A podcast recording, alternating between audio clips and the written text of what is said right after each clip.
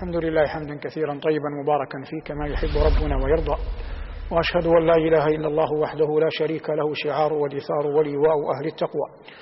وأشهد أن سيدنا ونبينا محمدا عبده ورسوله صلى الله عليه وعلى آله وأصحابه وعلى سائر من اقتفى أثره واتبع هديه بإحسان إلى يوم الدين. أما بعد أيها المباركون نستأنف دروسنا في هذا الجامع المبارك جامع القاضي بمدينة الرياض.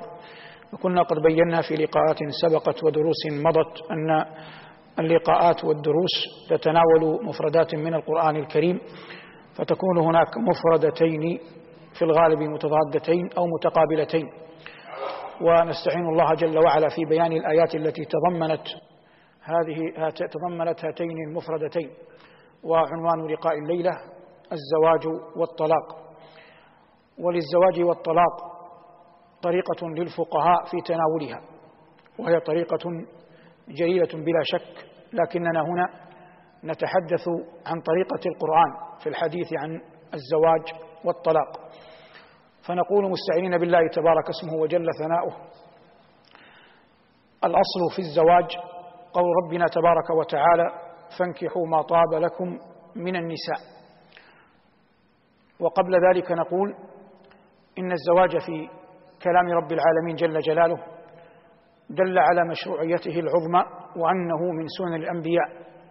قال الله عز وجل ولقد أرسلنا من قبلك رسلا وجعلنا لهم أزواجا وذرية وما كان لرسول أن يأتي بآية إلا بإذن الله لكل أجل كتاب.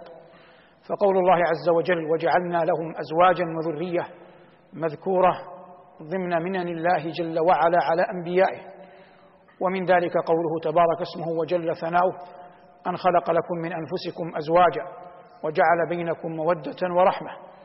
وقوله تبارك اسمه وجل ثناؤه وأنكحوا الأيام منكم والصالح والصالحين من عبادكم وإمائكم وغير ذلك من الآيات الدالة على مشروعية النكاح مع اختلاف العلماء بعد ذلك في التفصيل الفقهي له. فإذا عدنا إلى الآية التي صدرنا بها الحديث وهي قول الله عز وجل فانكحوا ما طاب لكم من النساء فإن العلماء اختلفوا مع اتفاقهم على مشروعيته هل هو مستحب أو واجب أو, غي أو مباح أو غير ذلك.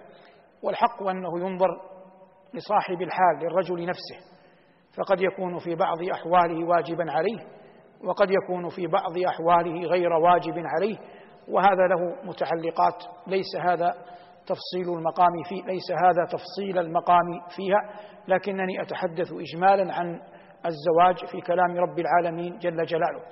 سمى الله جل وعلا عقد النكاح ميثاقا غليظا. قال ربنا وكيف تأخذونه وقد أفضى بعضكم إلى بعض وأخذنا منكم ميثاقا غليظا.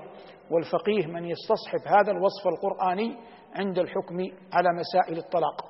وسيأتي إن شاء الله تعالى. هذا من الحيث التأصيل الأول. اختلف العلماء قلنا في وجوبه وبينا أننا نرجح أن هذا يتعلق بكل حال فرد. هذا بالنسبة للرجل. أما بالنسبة للمرأة فالأظهر وعليه جماهير العلماء من السلف والخلف وقد يكون إجماعا أنه يقال لا يجب عليها الزواج. والقائلون بهذا يحتج بما روى ابن أبي شيبة بسند حسن. من حديث أبي سعيد رضي الله تعالى عنه وأرضاه أن رجلا جاء إلى النبي صلى الله عليه وسلم وقال يا رسول الله إن ابنتي هذه تأبى أن تتزوج. فقال صلى الله عليه وسلم لها أطيعي أباك. قالت يا رسول الله حتى أعرف ما حق الزوج. فقال لها صلى الله عليه وسلم لو كان به قرحة فلحستها أي زوجته أو أن من خريه. سالا دما أو صديدا فلحستهما ما أدت حقه. فقالت المرأة الفتاة البنت بعدما سمعت هذا قالت والذي بعثك بالحق لا أتزوج. فقال صلى الله عليه وسلم لا تنكحوهن إلا بإذنهن. فهذه حجة من قال من جماهير العلماء من السلف والخلف على أن المرأة لا يجب عليها الزواج. لكن بلا شك إذا خافت على نفسها الفتنة فالأمر يختلف لكنني أنا أتكلم هنا في التأصيل العام. الخطبة جاء بها الشرع والموافقة عليها وعد وليس عقدا. والموافقة عليها وعد وليس وليس عقدا أي لا يترتب على الخطبة أثر. اللهم إلا أن يكون مروءة في إتمام ما وعد به. وللخطبة في الشرع أحوال وصور. الحالة الأولى وهي الأشهر وعليها عمل المسلمين أن يخطب الرجل المرأة من وليها. أن يخطب الرجل المرأة من وليها. والنبي صلى الله عليه وسلم طلب عائشة من أبيها أبي بكر رضي الله تعالى عنه وأرضاه. الحالة الثانية أن يخطب الرجل المرأة من نفسها. إذا كانت امرأة رشيدة عاقلة لكن خطبته إياها من نفسها لا يعني ذلك أنها هي التي تتولى إتمام العقد. والنبي صلى الله عليه وسلم بعث حاطب بن أبي بلتعة ليخطب له زينب بنت زينب بنت جحش رضي الله تعالى عنها ليخطب له أم سلمة وبعث أسامة بن زيد ليخطب له زينب بنت جحش. والحالة الثالثة أن يعرض الولي ولي المرأة ولي الزوجة ولي الفتاة يعرض موليته على من يريد أن ينكحها إياه. وهذا جاء به القرآن في خبر نبي الله موسى مع العبد الصالح. قال إني أريد أن أنكحك إحدى ابنتي هاتين على أن تأجرني ثماني حجج. فهذا من الأدلة على جواز أن يعرض ولي المرأة المرأة على من يرغب أن ينكحها إياه. الحالة هذه الأحوال في خطبة المرأة الرجل للمرأة كما بينا. الحالة الخامسة أن تعرض المرأة نفسها على الرجل. أن تعرض المرأة نفسها على الرجل. هذا وإن دل الشرع عليه إلا أنه لا يحسن القيام به خاصة في زماننا هذا لأنه قد يفقهه الرجل على غير مراده فيكون من الفتن ومن السوء. ما الله جل وعلا به عليم. والناس قد يؤملون خيرا في من ظاهره الصلاح لكنه ينبغي للعاقل أن يحتاط لنفسه يحتاط لعرضه وينبغي للمرأة أن تحتاط لنفسها تحتاط لأهلها تحتاط لعرضها. هذا ما يتعلق بالخطبة التي هي قبل الزواج. ماذا يرى الخاطب من من من المرأة التي يرغب أن يخطبها؟ أهل العلم متفقون تقريبا على أنه يرى وجهها وكفيها يرى وجهها وكفيها واختلفوا فيما زاد على ذلك واختلفوا فيما زاد على ذلك. والأظهر أن رؤية المخطوبة أذن به الشارع أن رؤية المخطوبة أذن به الشارع أي جاءت الأحاديث بالترغيب فيه. فإذا كان كذلك فإن المرأة في النظر إليها حال كونها مخطوبة بمعنى حال كون الرجل يرغب أن يخطبها فإن من حقه أن يرى منها ما يدفعه إلى نكاحها. ولهذا قال بعض أهل العلم يرى منها ما يغلب للمرأة أن يراها منه محارمها. ظاهر؟ ما يغلب على الظن أن محارمها. يرونه منها قالوا يقبل أن يراه الخاطب كالرقبة والذراعين والقدمين. فقالوا هذه ترى لإذن الشارع. وبعض أهل العلم وهذا عندي أرجح يرى أن هذا يتم لكن لا يتم حال كونه يأتي إلى المنزل بمعنى أنه لو أتى الخاطب إلى بيت المرأة التي يريد خطبتها فله أن يرى وجهها وكفيها تدخل عليه بوجود محارمها فيرى وجهها وكفيها. لكن إن أراد أن يرى ما زاد على ذلك فهو يحتال لنفسه. أو يبعث امرأة مأمونة من لدنه ترى ذلك وتخبره بها. أما أن يكون ذلك بمحضر عام فيغلب على الظن أن كثيرا من أهل الفضل قد لا يقبل به. وإن كان عدم قبوله لا يدل على أنه لا يدل على أنه محرم والعلم عند الله. ثم بعد ذلك يكون عقد الزواج وهذا العقد جاء الشرع بإعلانه حتى يفرق ما بين السفاح والنكاح حتى يفرق ما بين السفاح والنكاح. وإعلانه يكون بالإشهاد عليه والدعوة إلى وليمة تعد له أي لإظهار إقامته. وعلى هذا سنة رسولنا صلى الله عليه وسلم ومن تبعه من الأصحاب والأخيار إلى يومنا هذا وعليه عمل المسلمين. وإن كان الناس قد دخلهم من المبالغة في هذا الأمر ما دخلهم. نسأل الله لنا ولكم العافية. إذا تم هذا كله قلنا إن اللقاء ليس فقهيا ولكنه لقاء يتعلق بالتفسير بالقرآن. ينبغي لكل من الزوج والزوجة أن يرقب الله جل وعلا كل واحد منهما في الآخر بتقوى الله تبارك اسمه وجل ثناؤه حتى يتم لهما الحياة السعيدة والمطلب الحسن حتى يتم لهما الحياة السعيدة والمطلب الحسن. وعلى هذا يوصل كل بتقوى الله لكننا نجمل بعض ما يكون معينا على هذا الأمر. الأمر الأول أن يضمر الإنسان في قلبه عدم البغض والخيانة مع من يألفه والزوجة أولى بهذا من غيرها. ولا ريب أن السرائر والطوايا لها شأن عظيم في حال الناس في قرب بعضهم من بعض لأن الخيانة منبوذة على كل حال. مع أهل الكفر منبوذة فكيف بمن كتبها الله لك أن تكون في بيتك؟ وكيف من كتبها الله لك أن يكون أن يكون معك في بيتك؟ عظم الله جل وعلا حق الرجل. وقال الرجال قوامون على النساء بما فضل الله بعضهم على بعض. وهذه القوامة ينبغي للمرأة أن تستصحبها أن تستصحبها وأن تعلم أن الله جل وعلا آتاها الرجل. فتعرف فضل زوجها عليها كما مر معنا في الحديث الأول الذي ذكرناه من رواية أبي سعيد مما رواه ابن أبي شيبة بسند حسن. وقد ذهب معاذ بن جبل الصحابي الجليل إلى الشام. فرأى الناس يعظمون أساقفتهم من النصارى ويسجدون لهم سجود تحية. وكان في قلب معاذ من الحب العظيم لرسول الله صلى الله عليه وسلم حتى إنه بقدر الله معاذ لم يشهد.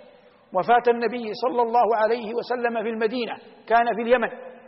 والنبي أخبره وهو يودعه أنه سيأتي المدينة فلا يرى إلا قبره صلى الله عليه وسلم. فبكى معاذ يومها يوم أن ودعه رسول الله وهو غاد إلى اليمن. فكأن بكاءه ذلك سبق بكاءه لو كان حاضرا يوم وفاة رسول الله صلى الله عليه وسلم. موضع الشاهد منه. أن معاذا لما عاد من الشام لقي النبي عليه الصلاة والسلام.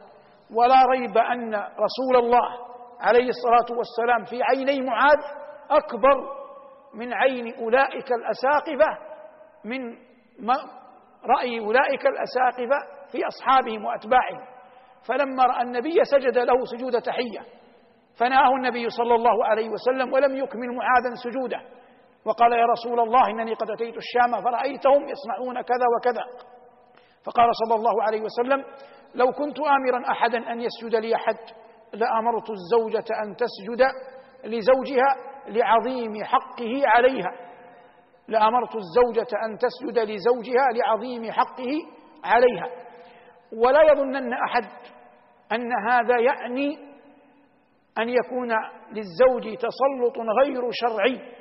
على زوجته بل إن إكرامهن أي النساء من دلالة عقل الرجل ومروءته وتقواه خاصة إن كانت ليست بذات قوى أي ليس لها إخوة ليس لها أب وما أشبه ذلك من النساء المنقطعات سواء عند زواجه منها أو بعد. فإكرامها في هذا الباب أولى وقد مر معنا ومعكم في دروس عدة. أن النبي صلى الله عليه وسلم لما دخل خيبر منتصرا فتحت خيبر. كانت صفية بنت حيي بن أخطب وهي امرأة يهودية بنت زعيم يهود حيي بن أخطب وكانت من أجمل نساء العالمين. وقعت في سهم أحد الصحابة فقيل لرسول الله إنه لا ينبغي أن تكون إلا لك. فعوض النبي عليه الصلاة والسلام الصحابي الذي وقعت صفية في سهمه ثم أخذها فأصبحت سبيا له ثم اعتقها. ومن هنا أخذ العلماء وتزوجها. أخذ العلماء دليلا على أن المرء له أن يتزوج موليته أن يتزوج موليته. ودليله أيضا ما روي أن سعد بن أبي وقاص رضي الله تعالى عنه وأرضاه.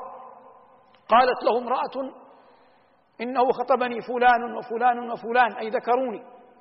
وقد وليتك أن تختار لي يعني فوضتك أن تزوجني.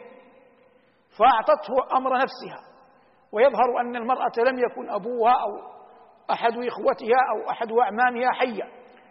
فقال لها أتقبلين بي من أختار لك؟ أي أن الأمر كله بعد الله لي أنا نائب عنك؟ قالت نعم. فقال قد تزوجتك. فتزوجها هو. وهي قد أنابته ليختار لها فقبلت وتم العقد. فالنبي صلى الله عليه وسلم أخذ صفية على أنها سبي ثم اعتقها ثم تزوجها. فلما كانت في ملكه أصبح هو وليها فزوجها من نفسه عليه الصلاة والسلام. وقلنا هذا دليل على أنه يجوز للرجل أن يتزوج موليته يعني من جعلته يتولى أمرها في في النكاح. طبعا لابد أن تكون غير ذات محرم. فتزوج النبي صلى الله عليه وسلم صفية وهي من يهود. ثم أولم صلوات الله وسلامه عليه أي أقام طعاما. ثم دخل بها المدينة وجعل لها حجرة ضمن حجرات أمهات المؤمنين. وعلم النبي عليه الصلاة والسلام انقطاعها وأنه لا أحد يدخل عليها من والد أو ولد. لأنها قدمت من خيبر من يهود. فكان عليه الصلاة والسلام يراعي غربتها ويعرف حقها. وقد مر معكم أنه عليه الصلاة والسلام في حديث الاعتكاف المشهور جاءته صفية فتحدثت معه وهو في المسجد.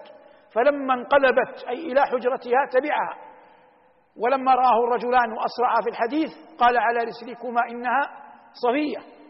وقال له يا رسول الله قولا معناه كيف مثلنا يقدح فيك أو يأتي يمكن أن يأتي على ذهنه على خلده شيء فيك.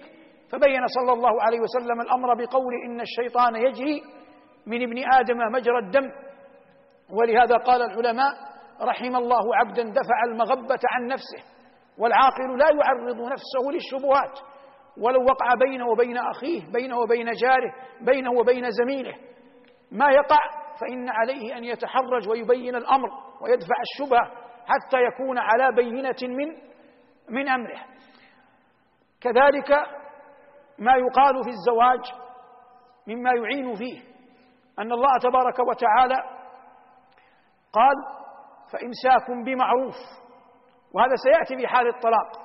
لكن الإمساك بالمعروف المقصود أن الإنسان يعاشر زوجته بالمعروف كما تلزم المرأة بأن تعاشره بالمعروف والكلم الطيب واللفظ الحسن واحتمال الأذى وغض الطرف عن العثرات. كل ذلك مما تؤلف, تؤلف به القلوب. وينبغي أن يعلم أنه محال أن يكون هناك بيت لا يخلو من أخذ وعطاء من قول وفعل من غضب ورضا. هذا لا بد منه. لكن إن وجد ذلك فإن الشرع قد أظهر لنا ما الطرائق المثلى لأن يتجنب المرء ذلك. يخرج الإنسان إذا رأى أن في بقائه ضررا يجلس إن كان قائما يتوضأ إن خاف على نفسه أن تخرج منه كلمة غضب تخرج منه كلمة غضب. وأمثال ذلك من الطرائق وليس ملزما بالبقاء وأن يملك الإنسان قراره أمره لفظه خير له من أن يقول لفظا أو أمرا أو قرارا ثم يندم عليه. وأعود فأقول فإن جماع الأمر كله فإن جماع الأمر كله تقوى الله. وعدم إضمار النية غير المحمودة. وهذا في كل شأنك وكل أمرك. الله يقول ولا يحيق المكر السيء إلا بأهله. ولا يحيق المكر السيء إلا إلا بأهله. وفي الحديث إنما الأعمال بالنيات. وكم غلبت. نوايا طيبة. نوايا كان فيها. ما فيها عياذا بالله من المكر والخداع وغير ذلك. ويأبى الله إلا أن يتم نوره. وفقنا الله وإياكم لما يحب ويرضى. وألبسني الله وإياكم لباس العافية والتقوى. وصلى الله على محمد وآله والحمد لله رب العالمين. الحمد لله على فضله والصلاة والسلام على خير خلقه وأشرف رسله. وبعد أيها المباركون نستأنف ما كنا قد بدأناه في اللقاء السابق حول مفردتي الزواج والطلاق. وقد تكلمنا إجمالا عن الزواج لكن وفق نظرة القرآن ولم نفصل فقهيا بالمعنى المقصود المطلوب لأن المراد التفسير وليس المراد أحكام الفقه. نعود الآن إلى الطلاق. قال الله عز وجل الطلاق مرتان فإمساك بمعروف أو تسريح بإحسان. قبل أن نأتي لتفاصيله فقهيا حسب آيات القرآن نأتي للبلاغة هنا. المعروف والإحسان يختلفان. فالمعروف الشيء المتعارف عليه الذي ليس فيه مبالغة. وأما الإحسان فهو الزيادة والإكرام. فالمعروف في معاملة المرأة مثلا أن تجعل لها نصيبا من المال تعطيها إياه كل يوم أو كل شهر. فقال الله فإمساك بمعروف أي المعنى إن طلق الرجل طلقة ثم طلقة فلم يبق له إلا طلقة واحدة فلم يبق له إلا طلقة واحدة هذه الطلقة يختار إما أن يسرحها يطلقها ويمتعها وإما أن يبقيها فالله يقول فإمساك بمعروف أي بما جرت عادت به عرف الناس في بقائها معك فإن كان لها مصروفا يكون بقدر. قال جل ذكره أو تسريح بإحسان أي طلقها. فإن طلقتها وعزمت على أن تسرحها بإحسان فلم يقل بمعروف قال بإحسان أي بشيء من الزيادة.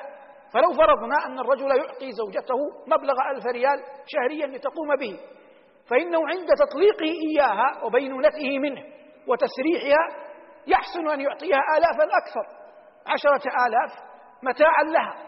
لكن لا يعقل أن نطالبه بالعشرة آلاف حال حال بقائها. لماذا؟ لأن التسريح كم مرة يقع؟ أجيبوا. مرة واحدة فيدفع الإنسان فيه مالا ولو كثر. أما بقاء وهذا شيء يتكرر فليس من المعقول المبالغة فيه لأن هذا يذهب مال الرجل. فلهذا قال الله فإمساك بمعروف أو تسريح بإحسان. هذه المدخل البلاغي للآية. جعل الله عز وجل للرجل ثلاث تطليقات. بدليل قول الله الطلاق مرتان. ثم قال فإمساك بمعروف أو تسريح بإحسان أي الثالثة. والطلاق يقع وله أقسام. قسم في صياغته وينقسم إلى قسمين. طلاق صريح وطلاق كنائي. صريح إذا كانت اللفظة لفظة طلاق جاء بها القرآن. فارقتك سرحتك طلقتك هذه ألفاظ صريحة. لا تحتاج إلى نية. الحالة الثانية أن يكون اللفظ غير صريح. فهذا لا بد فيه من من النية. إن كان اللفظ كنائيا يحتمل الطلاق ويحتمل غيره لا بد فيه من من النية. هذا في في الصياغة. كذلك في الأثر ينقسم إلى قسمين. طلاق بائن وطلاق رجعي. طلاق بائن وطلاق رجعي. والبائن ينقسم إلى قسمين بينونة كبرى وبينونة صغرى. كذلك في حاله ينقسم إلى قسمين سني وبدعي فالسني في العدة التي أمر الله بها فطلقوهن لعدتهن والبدعي أن يطلقها مثلا وهي حائض أو أن يطلقها في طهر جامعها فيه فهذا ليس طلاقا على السنة لكنه يقع أو لا يقع. هذه تفصيلها في كتب الفقهاء. يطول الحديث عنها وقلت أنا ملتزم قدر الإمكان بآيات القرآن. قال ربنا الطلاق مرتان فإمساك بمعروف أو تسريح بإحسان. تأتي مسألة في الطلاق مسألة طلاق السكران. ومعلوم أن الخمر عياذا بالله تذهب العقل. وقد شاع في زمننا هذا ما يعرف كذلك بالمخدرات. وهي من أعظم الوباء وأجله وأكثره. وهذه البلاد المباركة كل عدو لها أظهر مخالبه. ولم يبقى المجال مجال تواري ومن طرائق بغضهم لهذه البلاد ومحاربتهم لها أن كثيرا من الدول بعضا من الدول كثير من التنظيمات تبث المخدرات تشيعها تدخلها إلى البلاد حتى يقوض الشباب فتيانا وفتيات فإذا قبضت عقول الشباب وانشغلوا بما لا يعنيهم لم تعد الأمة بعد ذلك قادرة على أن تقوم بأعبائها. نسأل الله أن لا يبلغهم أملهم وأن يرد كيدهم في نحره نعود هنا للطلاق. لو فرضنا أن رجل ابتلي بالخمر. ابتلي بالمخدرات فطلق. هل يقع طلاقه أو لا يقع؟ كثير من العلماء يمكن أن يقال إنه الجمهور يرون أن طلاقه يقع. قالوا إذا شرب المسكر شرب الخمر باختياره معتد وهو يعلم أنها خمر وشربها ثم وقع منه الطلاق قالوا فإن الطلاق يقع لأنه مسؤول هو عن جنايته. جاء لهذا الأمر باختياره فشرب فكان منه الطلاق. وقال آخرون إن طلاقه لا يقع وهذا هو الحق. لا يقع لأن الله جل وعلا يقول قوله الحق. يا أيها الذين آمنوا لا تقربوا الصلاة وأنتم سكارى. ثم قال جل ذكره حتى تعلموا ما تقولون. فربنا يقول إن صاحب السكر لا يعلم ما يقول. فإذا كان لا يعلم ما يقول وإن كان باختياره كيف نلزمه بأن يقع طلاقه ويخسر امرأته ويفقد زوجته وقد قلنا في اللقاء الماضي إن الله سمى النكاح ميثاقا غليظا فلا يمكن أن يأتي القرآن ويقول وأخذنا منكم ميثاقا غليظا ثم أتي أهدم هذا الميثاق بشبهة أو بقول فيه اختلاف بين العلماء. لا بد للعالم أن يأخذ أصلا ثم لا يقبل أن يهدم هذا الأصل إلا بشيء مثله بمثل قوته. أما أن يهدم الشيء الضعيف الشيء القوي ليس هذا من محكمات العلم. ولا يمكن أن يكون سببا مقنعا لمن يقبل منك قولك. رب العالمين يقول عن النكاح وأخذنا منهم وكيف تأخذونه؟ وقد أفضى بعضكم إلى بعض. وأخذنا منكم ميثاقا غليظا. وقال إنما استحللتم فروجهن بكلمة الله. فلا يعقل بعد ذلك والله يقول بكلمة والنبي صلى الله عليه وسلم يقول بكلمة الله نهدم هذا بقول فيه خلاف بين العلماء هذا يرى وهذا يراه الاختلاف يضعف القول والقول الضعيف لا يهدم به قول قوي بين على ظاهر على كتاب وسنة. نعود فنقول هذا من حيث العقل. أما من حيث النقل فإن النبي صلى الله عليه وسلم بعد بدر قبل أحد قبل أن ينزل تحريم الخمر. جاءه علي بن أبي طالب رضي الله تعالى عنه وأرضاه يبكي. ويخبره أن حمزة أتى لناقة لعلي فنحرها. وعلي جعل هذه الناقة أشبه بما يقال اليوم رأس ماله. ثم إنه جاء للنبي عليه الصلاة والسلام يشتكي. فخرج عليه الصلاة والسلام يجر رداءه معه علي ومعه بعض الصحابة. دخلوا على حمزة وإذا حمزة رضي الله عنه وأرضاه سيد الشهداء ولا مزيد على فضله رضوان الله عليه ثمن من السكر. فعاتبه النبي صلى الله عليه وسلم فقال حمزة لرسول الله وهل أنتم أي أنت وعلي ومن معك إلا عبيد لأبي. هذه الكلمة كلمة كفر لكن النبي صلى الله عليه وسلم رجع القهقرة أي جعل وجهه إلى حمزة وهو يرجع خوفا من أنه لو أعطى ظهره لحمزة لثمالته يقع منه مكروه وخرج.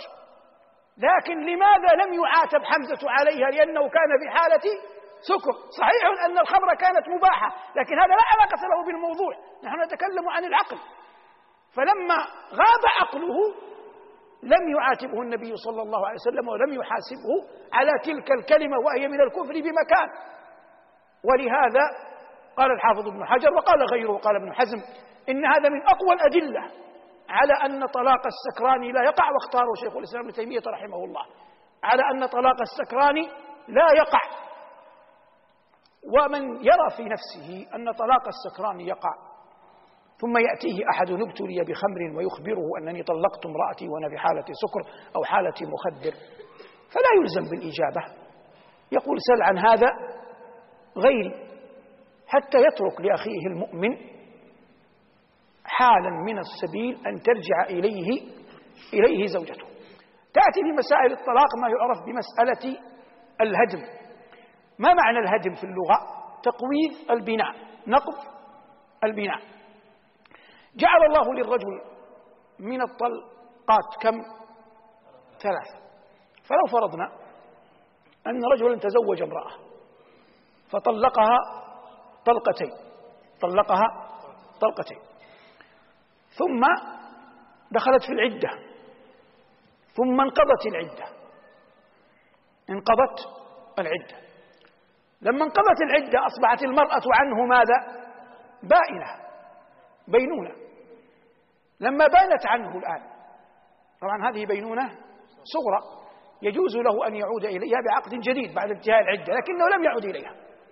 جاء رجل آخر تزوجها. فلما تزوجها مكث عندها دهرا ما شاء الله له أن يمكث ثم هذا الأخير طلقها. ثم انقضت عدتها من زوجها الثاني. فأراد الأول أن يتزوجها.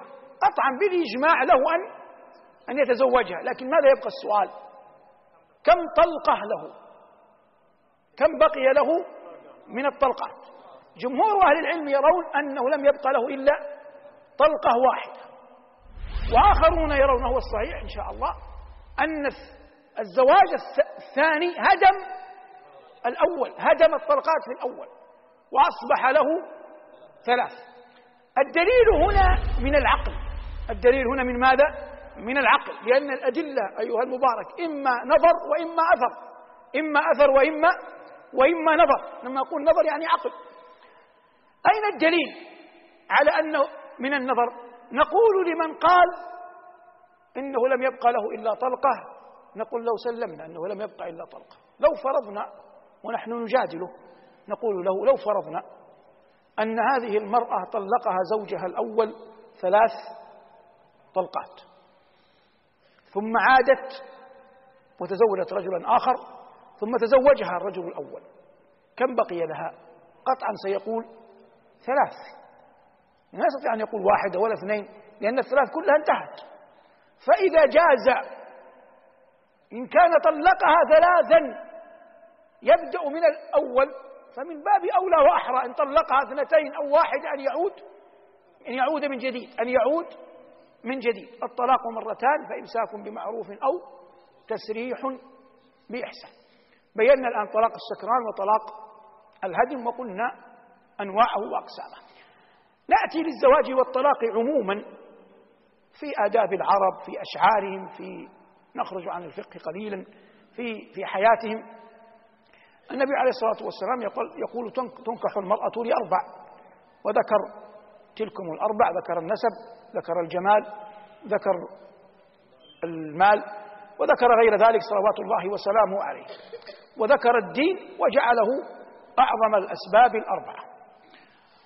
في التاريخ العربي مسألة الزواج تكثر تقل تحدث أمور.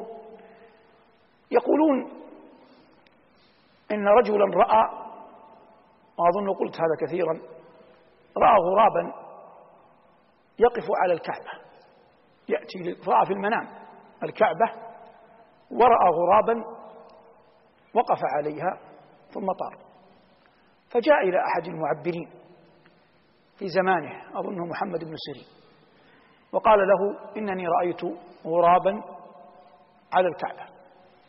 فقال إن صدقت رؤياك يتزوج الحجاج بن يوسف ابنة عبد الله بن جعفر. الحجاج في ظن الناس أنا لا أتحمل شيئا من الذمة. الناس يقولون يجعلونه من أعظم الفساق. فالمعبر علم أن الغراب رمز لل رمز للفسق. ولم يقع في خلده في أهل زمانه أحد أفسق من من الحجاج خاصة كونه يأتي على الكعبة أي أنه فاسق مستعلن. فيجي ذلك حكم على الغراب بأنه الحجاج. ونظر إلى الكعبة على أنها امرأة شريفة من آل البيت. فوقع في خلده ابنة عبد الله بن جعفر بن أبي طالب من آل رسول الله صلى الله عليه وسلم ابنه عمومته وكان له ابنة مشهورة بجمالها فغلب على ظنه أنه لا بد أن تكون هي نفس المرأة. فتزوج الحجاج تلك المرأة.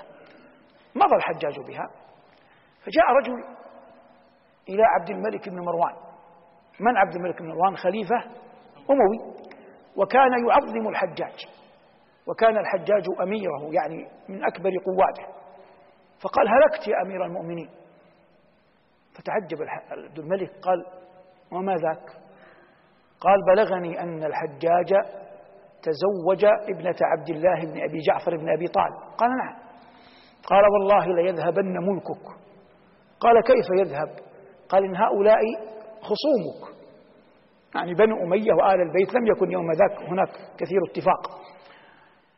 هؤلاء خصومك والمرأة تسلب عقل عقل الرجل ستغيره عليكم. فأمر عبد الملك الحجاج أن يطلقها. طلقها ولم يطلقها. طلقها وهذا هو الطيران. عندما وقع ثم ثم طار في الرؤيا. هذا من حيث الرؤيا. ومن حيث من حيث الواقع لم يرد الحجاج أن يفرط في الإمرة في الملك الملك النسبي. في ولاية العراق من أجل ماذا؟ من أجل امرأة. هذا ما يتعلق بالحجاج وابنة عبد الله بن أبي جعفر بن أبي طالب. ويذكرون في كتب الأدب والله أعلم بصحة كثير منها في مسائل الزواج والطلاق يذكرون أن أم البنين امرأة الوليد بن عبد الملك. كان هناك شاعر يمني اسمه إسماعيل لكنه اشتهر باسم من يعرف. يقال كذا اليمن. عفى الله عنكم. وضاح أحسنت. يقال له وضاح اليمن. ووضاح هذا كان يدخل الأسواق متقنعا لفرط جماله. يزعم بعض أهل الأدب أن أم البنين زوجة الوليد تعلقت به. فمدحها فبعث ذات يوم الوليد جواهر وذهب إلى زوجته. فالخادم عندما دخل خادم الوليد رأى وضاحا في بيته. طبعا لم يكن هناك شيء مما يطرأ على البال لكنه كان وسيما جميلا فتجعله ينشدها الأشعار. إن صحت الرواية. فالمقصود أنه دخل الخادم رأى وضاحا أخبر الوليد. لما أخبر الوليد أخفت أم البنين وضاحا في صندوق. قصر خلافة فيه صناديق. فأخفت وضاحا في الصندوق. وجلست عليه لما دخل الوليد. والخادم وصف وعندما دخل الخادم أخفت وضاحة في الصندوق. فلما رآها الخادم تنبه لوضاح وتنبه للصندوق وسكت. وبعض الخدم بالعامية بين قوسين يجمل يعني. يعني ما استعجل. ما, أظهر أنه رأى شيء ما ما تعجل ما أظهرت عليه الدهشة. رأى دون أن يتغيرت ملامح وجهه دون أن يشعرها أنه رأى. وهي وضعت وضاحة في الصندوق وأغلقته وجلست عليه. فلما خرج أخبر الوليد وأخبره بالصندوق. عاد الوليد. طبعا حاكم أمير مؤمنين والوليد كان جبارا أبوه عندما أعطاه الخلافة قال يا بني من قال برأسه هكذا؟ يعني لا. فقل بسيفك هكذا. دخل الوليد كأنه لم يرى شيئا. كيف حالك يا أم البنين؟ أنا بخير. كيف حال ما أعطيتك من مجوهرات وذهب؟ قالت هو آه، من فضلك يا أمير المؤمنين وعطاياك. قال لكنني كما أعطيتك أريد منك. قالت فليتمنى أمير المؤمنين. قال تمنيت هذا الصندوق. الصندوق الذي فيه وضاح أخذه وهو مغلق ولم يفتح. ومن تجد رجل يكظم غيظه بهذه الطريقة؟ فأخذ الصندوق ولم يفتح. وأتى من يعملون عنده. وقال احفروا بئر. حفروا بئر. قال هذا الصندوق ارموه ارموه في البئر. رموه في البئر. قال لا حاجة لي بالبئر. واطوها وانتهى أمر وضاح في كتب الأدب في كتب التاريخ بهذه الطريقة. والبردوني الشاعر اليمني المعاصر رحمه الله له أبيات لكني لا أحفظها الآن في قضية وضاح هذه. والمقصود فمات وضاح وذهبت سيرته في أخبار العرب إن صحت الرواية بهذه الطريقة لكن الرواية لم تكتب إلا في الزمن العباسي وهذا تاريخيا يحتمل كم أمر؟ أمرين. الأمر الأول أن تكون الرواية مكذوبة فلذلك كتبت في عصر بني العباس لأن بني العباس يكرهون بني بني أمية. هذه حالة. الحالة الثانية أن الناس المؤرخين لم يستطيعوا أن يكتبوها في عصر بني أمية لأنهم موجودون. فما قدروا أن يكتبوها إلا في عصر بني بني العباس. أيا كانت الرواية صحيحة أو غير صحيحة أنا لم أعلق عليها أصلا. عندما تسمع أحدا يفسر فقها يقول قولا تنبه لمسألة. هل جعل من الرواية التي قالها أصلا فبنى عليها أحكام أم ساقها للاستئناس؟ فإن ساقها للاستئناس كما هو صنيعنا فلا طريق ولا سبيل لك إليه. لكن إن جعلها أصلا هنا أجلب عليه بخيرك ورجلك ولك حق أن تغلبه لأنه جعلها أصلا بنى عليه أحكام وقد تكون الرواية صحيحة أو غير صحيحة والعلم عند الله صلى الله على محمد وآله والحمد لله رب العالمين.